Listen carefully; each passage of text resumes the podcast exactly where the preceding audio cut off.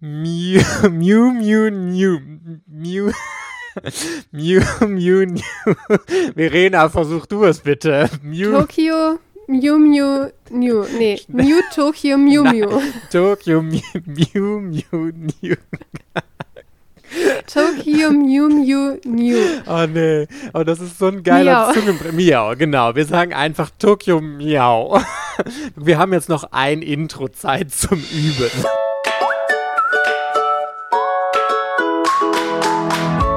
Herzlich willkommen bei Otaku, dem Manga- und Anime-Podcast. Yeah! Mit Verena und der Princess of Hohle Fritten, Mike.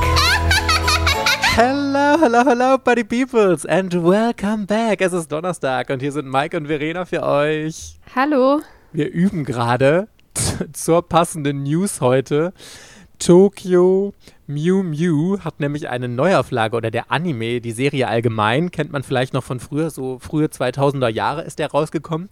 Und die Produzenten haben sich nämlich den wunderbaren Titel dazu ausgedacht: Tokyo Mew Mew New hinzugeben. Ich finde das sehr, sehr witzig. Man kann es halt nur nicht aussprechen so richtig, außer ihr seid vielleicht ein bisschen besser als wir.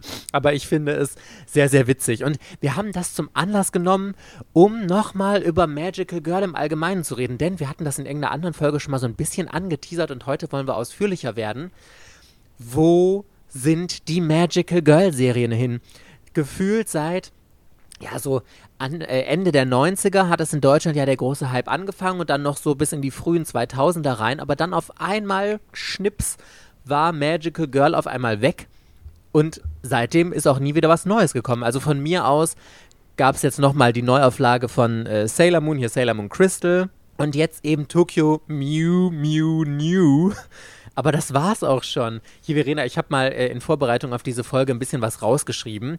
Was es alles früher an Magical Girl Serien gab. Mir war dieses Ausmaß wirklich gar nicht bewusst und ich bin noch nicht mal sicher, ob ich jetzt alles habe. Wahrscheinlich gibt es auch noch ähm, andere Serien, die sogar in Deutschland rauskamen. Hier zum Beispiel Mermaid Melody, Pitchy Pitchy Pitch, Cardcaptor Sakura, Pretty Cure, Kamikaze Kaito-Jan, Doremi, Sailor Moon, Wedding Peach, Puella Magi Madoka Magica, Tokyo Mew Mew, Earth Girl Arjuna, Magic Knight Ray Art, das, oh Gott, halt dich mal fest. Kannst du dich bitte an diese Serie noch erinnern? Super Pig. Sagt dir das was?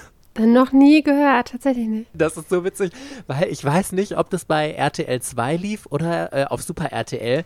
Auf jeden Fall war das so ein Mädchen, das sich in ein Superschwein verwandelt hat, um gegen Böse zu kämpfen. Ich habe das, äh, als ich jetzt nach Magical Girl gesucht habe, zufällig bei Animex gesehen, weil da Leute ihre Lieblings-Magical Girl-Serien aufgelistet haben. Und irgendjemand hat Superpick geschrien oder geschrieben und es hat sofort Klick in mir gemacht und ich dachte, ja, oh my fucking Gott, super Pick. Ey, ich schwöre dir, Verena, du, ich schick dir das nach der Folge. Du musst mal unbedingt irgendwie einen Trailer oder irgendwie in so eine Folge reingucken. Das war so lustig. Oh, ich, ich kann mich noch genau an dieses Schwein erinnern. Ich weiß nicht mehr, worum es in der Serie ging oder sonst was, gar nichts mehr. Aber das war, ich glaube ich, auch so eine ganz frühe Parodie auf Magical Girl Serien, weil äh, das ja dann immer so super schöne Superheldinnen und sowas sind und Super Pig war einfach das komplette Gegenteil und hat dann als Schweinchen gekämpft.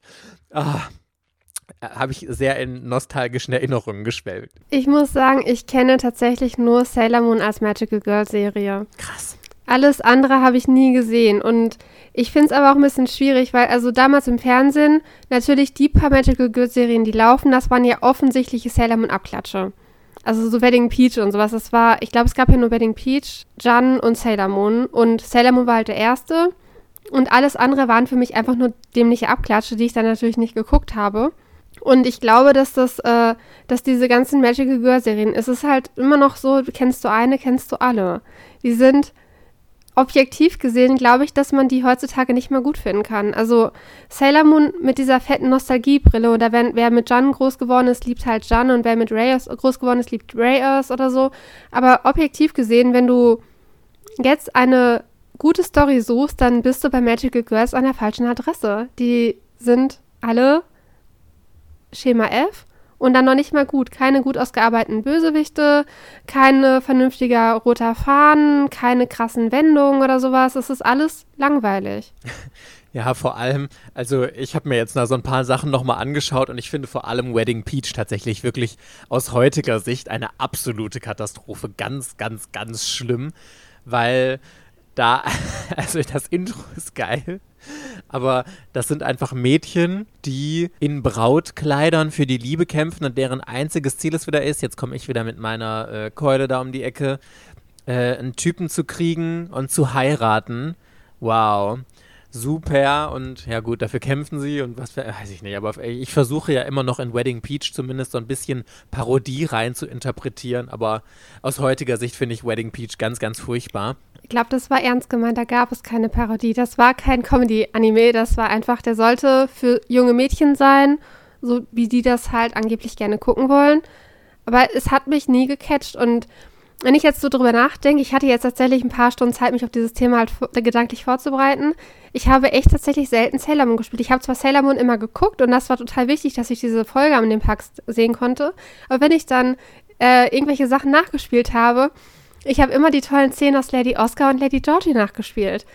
Immer. Also bei Lady Georgie diese Szenen, wo sie dann mit Lowell weggerannt ist und die dann in dieser komischen Scheune untergekommen sind oder keine Ahnung, wo Arthur sie aus dem Fluss gerettet hat und sowas, das habe ich immer nachgespielt. Und bei Lady Oscar habe ich auch immer diese ganzen Ballszenen nachgespielt und wo dann dieser Typ mit dieser schwarzen Maske da halt rumgelaufen ist und irgendwelche Adligen ausgeraubt hat. Und ich habe das immer alles nachgespielt. Das fand ich halt immer toll. Aber Sailor Moon war auch nicht so von der Story her, dass man es gut nachspielen konnte, weil es halt nicht so viel Drama halt hat, was einen so mitreißen lässt. Also bei Sailor Moon ging es noch. Da waren die Endkampf, also diese Endkampfsachen, die waren halt immer voll mit Drama. Aber ansonsten war das immer so ganz okay eigentlich. Also ich habe Sailor Moon bis zum Erbrechen nachgespielt, wirklich in jeglicher Variante. Und es waren, wir haben immer die Kämpfe gegen die Bösen und wir haben die Verwandlungen nachgespielt und das war immer the thing to be in Sailor Moon. Großartig, großartig, großartig. Ich liebe es heute noch.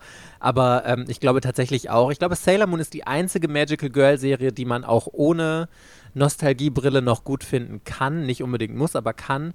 Bei dem anderen, ja, weiß ich jetzt auch nicht. Aber wir wollten ja über Tokyo Mew Mew reden, weil Tokyo Mew Mew bekommt in Japan einen neuen Anime und ich kann mir gut vorstellen, dass die Serie es dann auch nochmal, mein Gott, verschluckt an der eigenen Spucke nach Deutschland schafft. Und ich habe jetzt als Vorbereitung auf die Folge heute nochmal den allerersten Band von Tokyo Mew Mew durchgelesen. Hatte ich noch zu Hause. Ich muss erstmal sagen, ich finde die Qualität unfassbar hochwertig. Also ich hatte den überhaupt gar nicht so in Erinnerung. Und ich habe noch nie einen Manga von Carlsen gesehen. In diesem Standardformat für, äh, von 5 Euro hier äh, von früher der so hochwertig war. Das hat mich ein bisschen an die aktuellen Kase-Mangas erinnert. Da gibt es auch an der Seite so eine vorgestanzte, ähm, so eine Klappbrille, keine Ahnung, wie das heißt. Super dickes, hochwertiges Papier. Ich habe auch das Gefühl, dass der Umschlag viel, viel dicker ist und so. Das Papier ist überhaupt gar nicht ausgeblichen und der ist von 2003. Also ich habe, glaube ich, die fünfte Auflage von 2005 oder so, aber ist ja auch egal. Auf jeden Fall super hochwertig gemacht von der Machung des Mangas, ganz begeistert gewesen. Und ich muss auch sagen, dass ich es okay fand. Also ich hatte jetzt Schlimmeres erwartet. Es ist absolut kein Highlight, da brauchen wir gar nicht drüber diskutieren. Also das ist einfach so, wenn man mal Langeweile hat und eine total kurzweilige Story lesen will, dann kann man da mal reinblättern, aber man darf jetzt kein großes Highlight erwarten. Bei Tokyo Mew Mew geht es darum, fünf Schülerinnen, die sich auch alle gar nicht kennen. Unsere, die wir hier am Anfang begleiten, ist Ichigo, die mit ihrem großen Schwarm der sehr großer Umweltschützer ist. Das fand ich übrigens interessant, dass das hier, ähm, dass das Thema damals wie heute so aktuell ist mit Umweltschutz, weil dann geht es auch darum, dass er sie äh, dass sie ein Taschentuch benutzt und kein, kein recyceltes und sie gehen dann bei einem Date nicht in ein Café, sondern Müll aufsammeln am See und so. fand ich, das fand ich tatsächlich ein bisschen lustig, muss ich sagen. So, und die beiden gehen zusammen in ein Museum, wo ähm, bedrohte Tierarten äh, gezeigt werden. Also nicht die Tiere, sondern werden halt über äh, bedrohte Tierarten informiert. Und zwei andere Oberschüler, die total schlau sind und als Tarnung so ein Café haben, haben irgendwie von bedrohten Tierarten, die auf dieser roten Liste stehen, Gene abstrahiert, um gegen Aliens zu kämpfen, die die Erde bevölkern. Also diese Aliens schicken halt immer irgendwelche Viren, Mutanten oder so, die Tiere in, äh, auf der Erde besiedeln. Im erst, der erste Kampf ist gegen eine Ratte, die dann so überdimensional groß wird.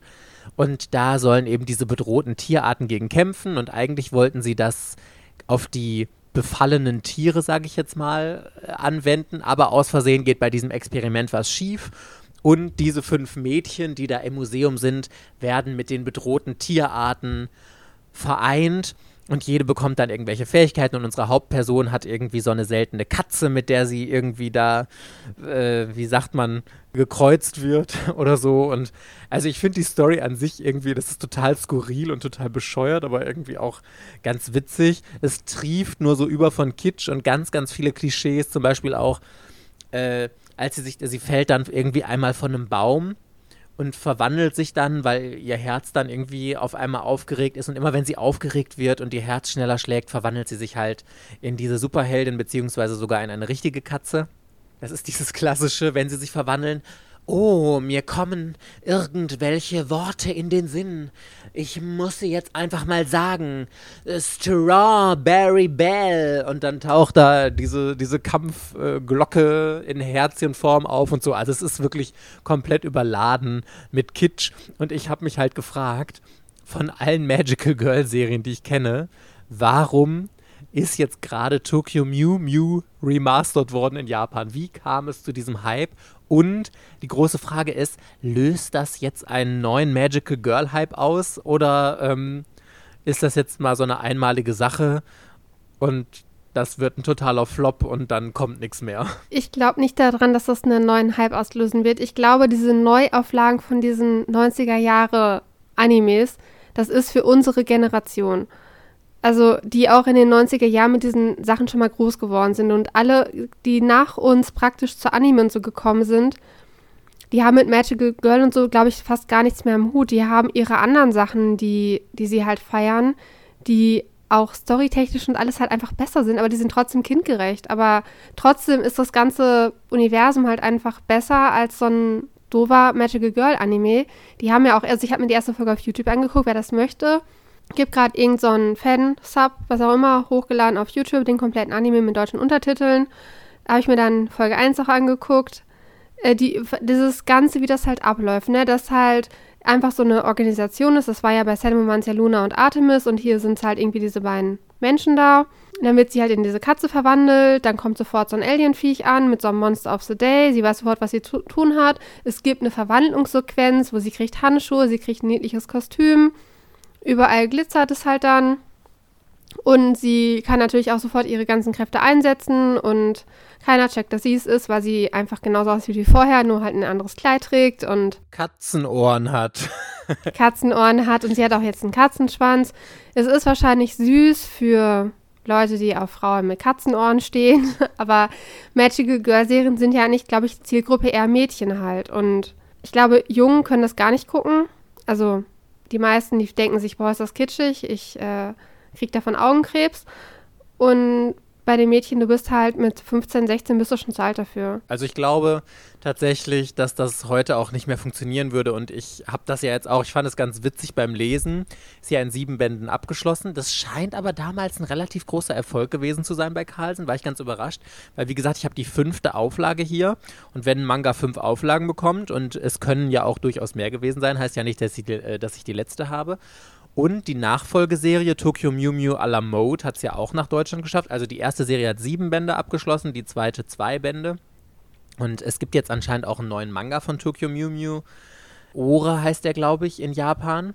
Also ich bin wirklich gespannt, was davon nach Deutschland kommt. Ich habe jetzt auch darüber nachgedacht und ich glaube tatsächlich auch, dass Magical Girl gar nicht mehr so gut in Deutschland oder allgemein funktionieren würde, weil die Zeit irgendwie vorbei ist. Und dann habe ich so da ein bisschen vor mich hin philosophiert und meine persönliche Theorie, die mir jetzt so als allererste in den Sinn gekommen ist, aber ich bin da äh, sehr gespannt, was andere für Theorien haben. Also ihr könnt mir gerne äh, bei Instagram oder so schreiben, würde mich mal interessieren, ist, dass Magical Girl damals so eine Gegenbewegung war zu anderen Anime-Serien, weil in allen anderen Serien, wir hatten da ja mal eine extra Folge drüber gemacht, über Frauenpower, könnt ihr ja mal reinhören, wenn ihr die noch nicht gehört habt.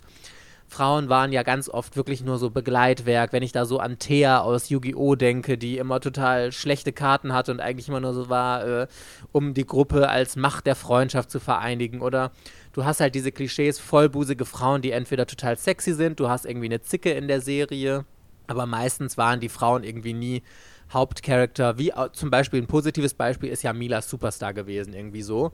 Und dass Magical Girl dann einfach so eine Frauenpower-Bewegung auch losgetreten hat, die heute gar nicht mehr notwendig ist, weil es so viele gute Serien gibt, in denen starke und tolle Frauen sind. Oder sagen wir mehr. Ich glaube, in Anime und Manga ist das im Vergleich zu anderen Serien noch ein größeres Problem, aber es gibt auf jeden Fall mehr in dieser Hinsicht. Und dass die Zeit der Magical Girls deswegen irgendwie vorbei ist. Und ich finde es auf der einen Seite schade, weil ich das geliebt habe und ich bin froh, dass ich das in meiner Kindheit irgendwie so miterleben durfte. Auf der anderen Seite denke ich aber jedes Mal, ich habe ja jetzt zum Beispiel Pitchy Pitchy Pitch als Reread gelesen, jetzt den ersten Band von Tokyo Mew Mew, Kamikaze Kaito-Jan fand ich zumindest noch ganz gut. Magic Knight Ray Art habe ich noch mal gelesen. Ich hatte auch vor einem Jahr oder zwei hatte ich auch mal Wedding Peach wieder gelesen. Das fand ich halt eine absolute Katastrophe. Also vielleicht gibt es noch ein paar Serien, die man heute noch ganz nett finden würde.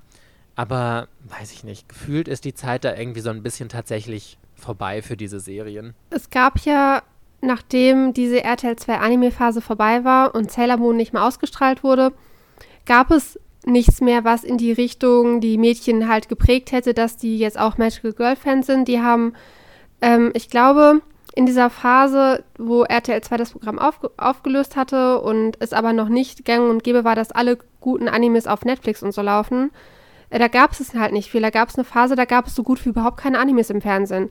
Irgendwie, da lief nur noch so ein bisschen was auf Viva oder Pro7 Max und mehr halt nicht. Und dann kam ja irgendwann Clipfish und Watchbox und so und dann halt erst, dass jetzt alles überall zum Streamen halt verfügbar ist.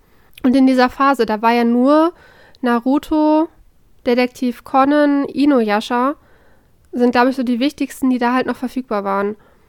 Und das sind dann die Sachen, die die geprägt haben, die jetzt, weiß nicht, zehn Jahre jünger sind als ich bin, zum Beispiel. Die haben, deswegen ist auch, glaube ich, Naruto immer noch so krass bei Carlsen vertreten, weil Naruto wirklich immer noch neue Leute zu Manga und Anime bringt. Äh, Detektiv Conan, auch immer noch ein Thema, was damals schon vor 20 Jahren ganz viele zu Manga und Anime gebracht hat. Äh, Yu-Gi-Oh! glaube ich noch so mittel und ähm, Pokémon auch noch so mittel. Was mich verwundert hat, ist, dass Elfenlied wohl auch relativ ähm, häufig jetzt genannt wurde. Bei Elfenlied habe ich überhaupt keine Ahnung, wo das halt lief und so und ähm, und dann später verteilt es sich halt. Ab da, die Leute, die jetzt, glaube ich, zu Manga und Anime kommen, die haben ja so, ein riese, so eine riesen Auswahl. Die werden nach Story gehen. Und dem, was halt da auch wirklich diese Top-Titel sind, die werden dann wahrscheinlich Death Note, Attack on Titan, Full Metal Alchemist, Sword Art Online, My Hero Academia und so halt gucken. Und das werden deren Manga und Animes sein, die die halt bis in alle Ewigkeit feiern.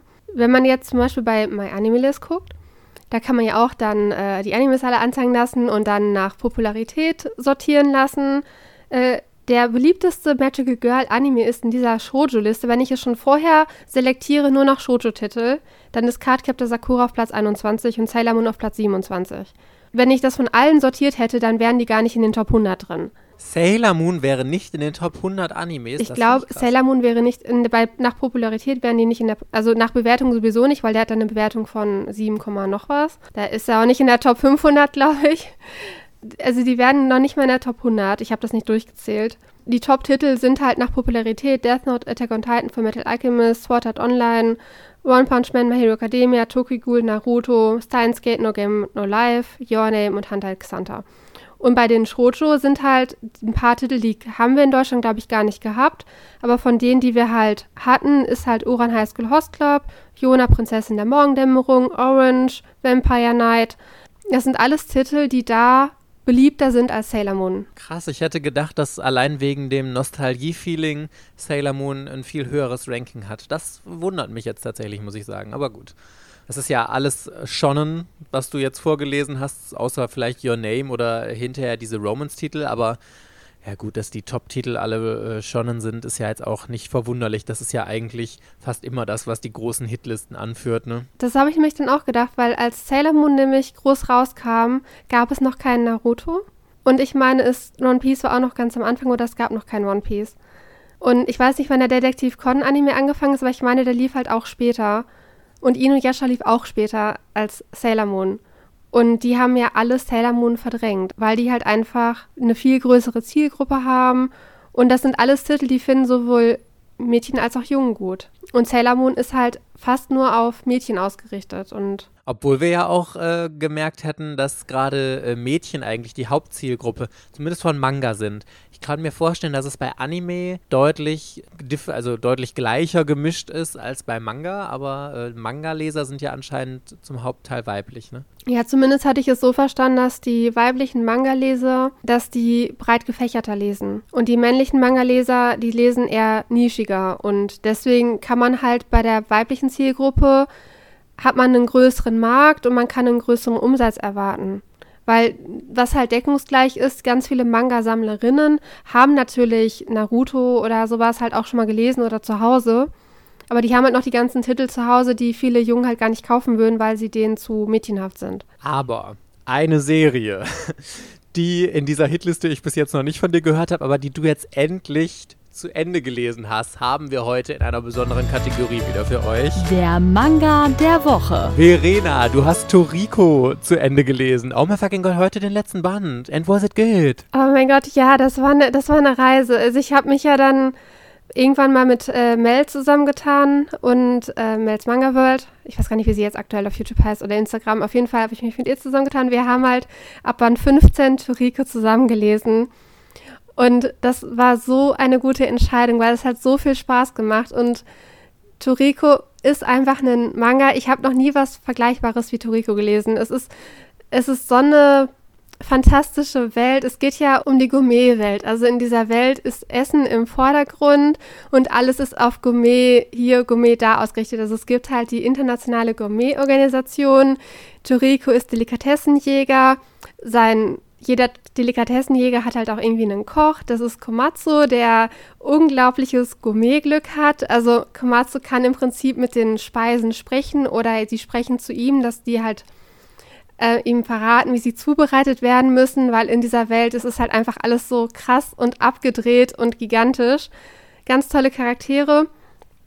Und ähm, es gibt halt einfach so die krassesten Speisen überhaupt. Ja, das ist alles so ich weiß nicht, ich weiß, okay, es war jetzt irgendwie im allerletzten Band, war da nochmal so eine Szene. Ich dachte, es sei eine, der sei auch in Band 1 gewesen. Angelt Toriko einen Fisch.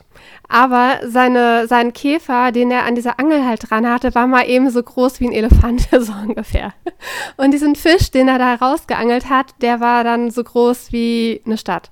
So. Das sind halt die Dimensionen. Und teilweise haben die ähm, Delikatessenjäger, die fangen halt so besondere Tiere, die dann halt total die krassen Delikatessen sind. Und die werden halt immer in Fanglevel eingeteilt. Dann geht es am Anfang immer so, keine Ahnung, wo krass, Fanglevel 30, 50, 80 und so, ne?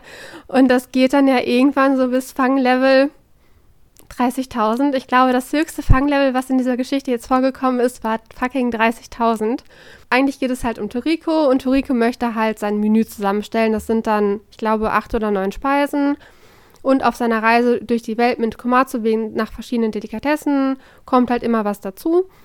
Und ähm, in dieser Welt gibt es halt dann noch den Gourmetbund und der Gourmetbund erklärt der Igo halt den Krieg, weil Delikatessen das Wichtigste in dieser Welt sind und die Köche sind halt die wichtigsten Menschen in dieser Welt und es geht alles um Delikatessen. Das Ganze eskaliert halt irgendwann und die Menschheit droht halt zerstört zu werden und dann kommt halt irgendwann noch was anderes richtig krasses und dann droht die Menschheit noch mehr zerstört zu werden. Und dann müssen die halt die Welt retten, so ungefähr.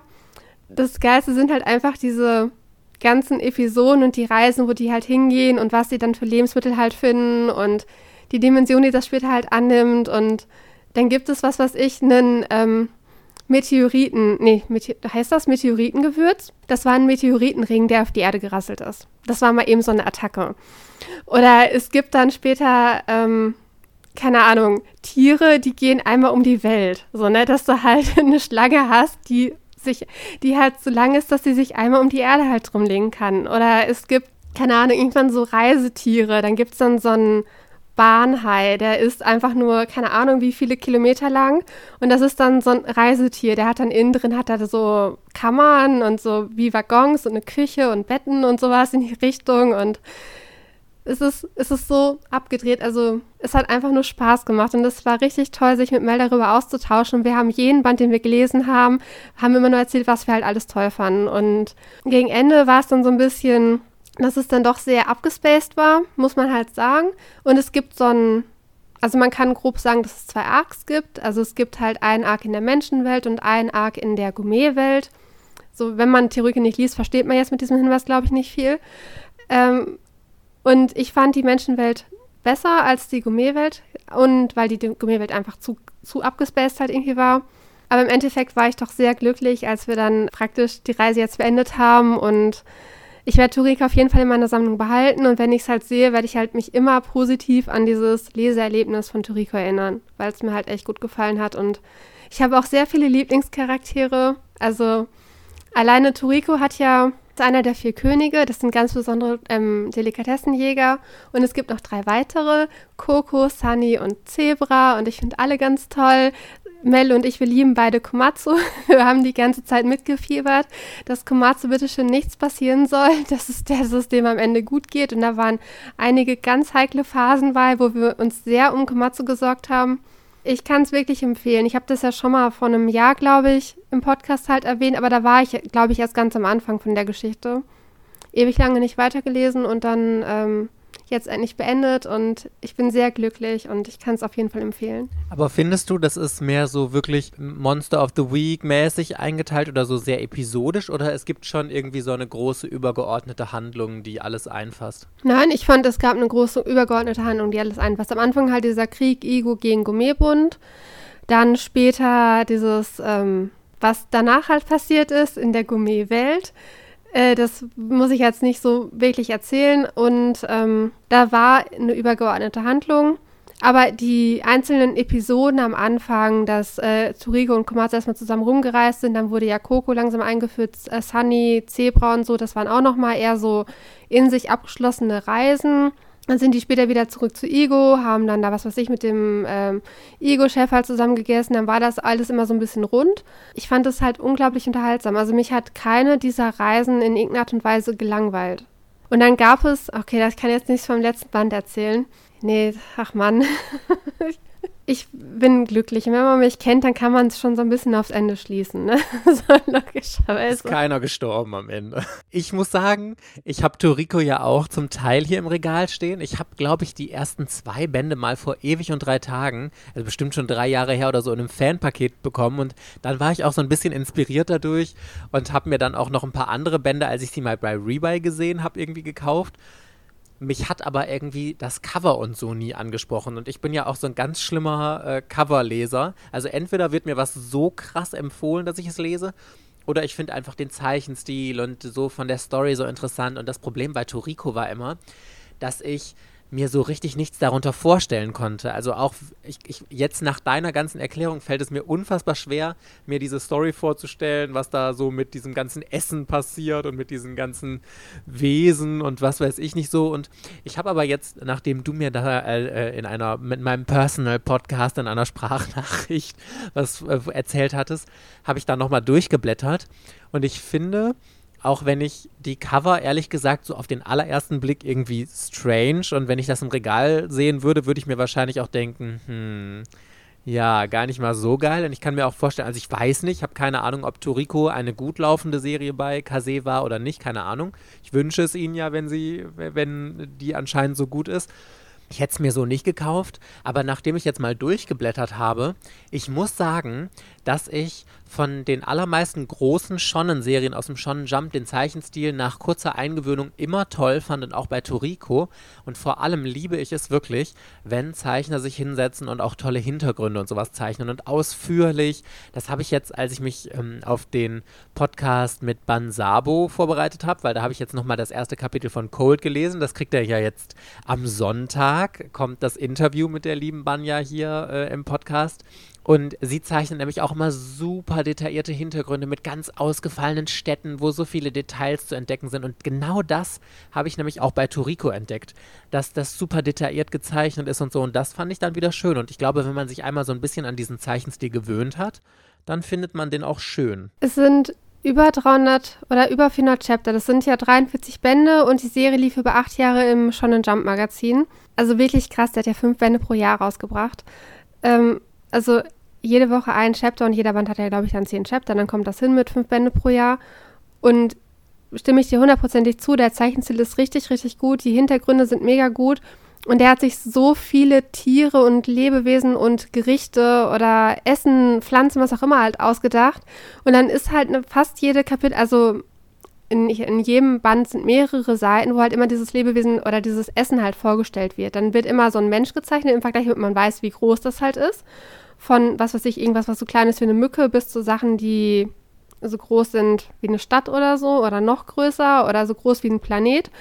Dann ein ewig langer Text dazu, was das für ein Lebensmittel ist, wie man das zubereiten muss, äh, wo man das fangen kann und allein sowas halt schon, ne? sich diese ganzen Lebensmittel auszudenken.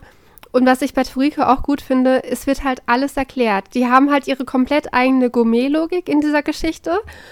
Und es wird wirklich bis ins kleinste Detail wird alles in dieser Story, was halt vorkommt, irgendwie in diese Gourmet-Logik halt eingekleidet und erklärt. Und ich fand das richtig, richtig gut. Also ich muss sagen, ich, ich finde es, es klingt wirklich interessant und wenn du immer so was von was vorschwärmst, bin ich ja auch immer äh, leicht zu begeistern. Ich sage jetzt nicht, ich muss das unbedingt irgendwann auch mal lesen, weil meine Readliste ist so lang.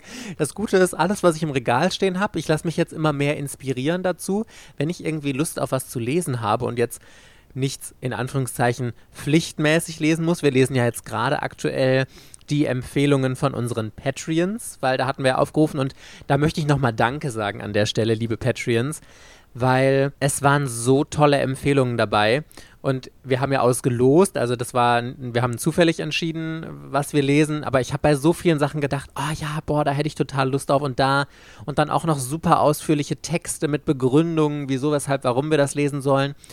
Ich bin jetzt gerade bei der zweiten Serie und die Folge, in der wir die Empfehlungen vorstellen, die wir von unseren Patreons bekommen haben, gibt es dann die Woche, also nächste Woche Sonntag, nicht jetzt Sonntag, wenn Bansabo kommt und so.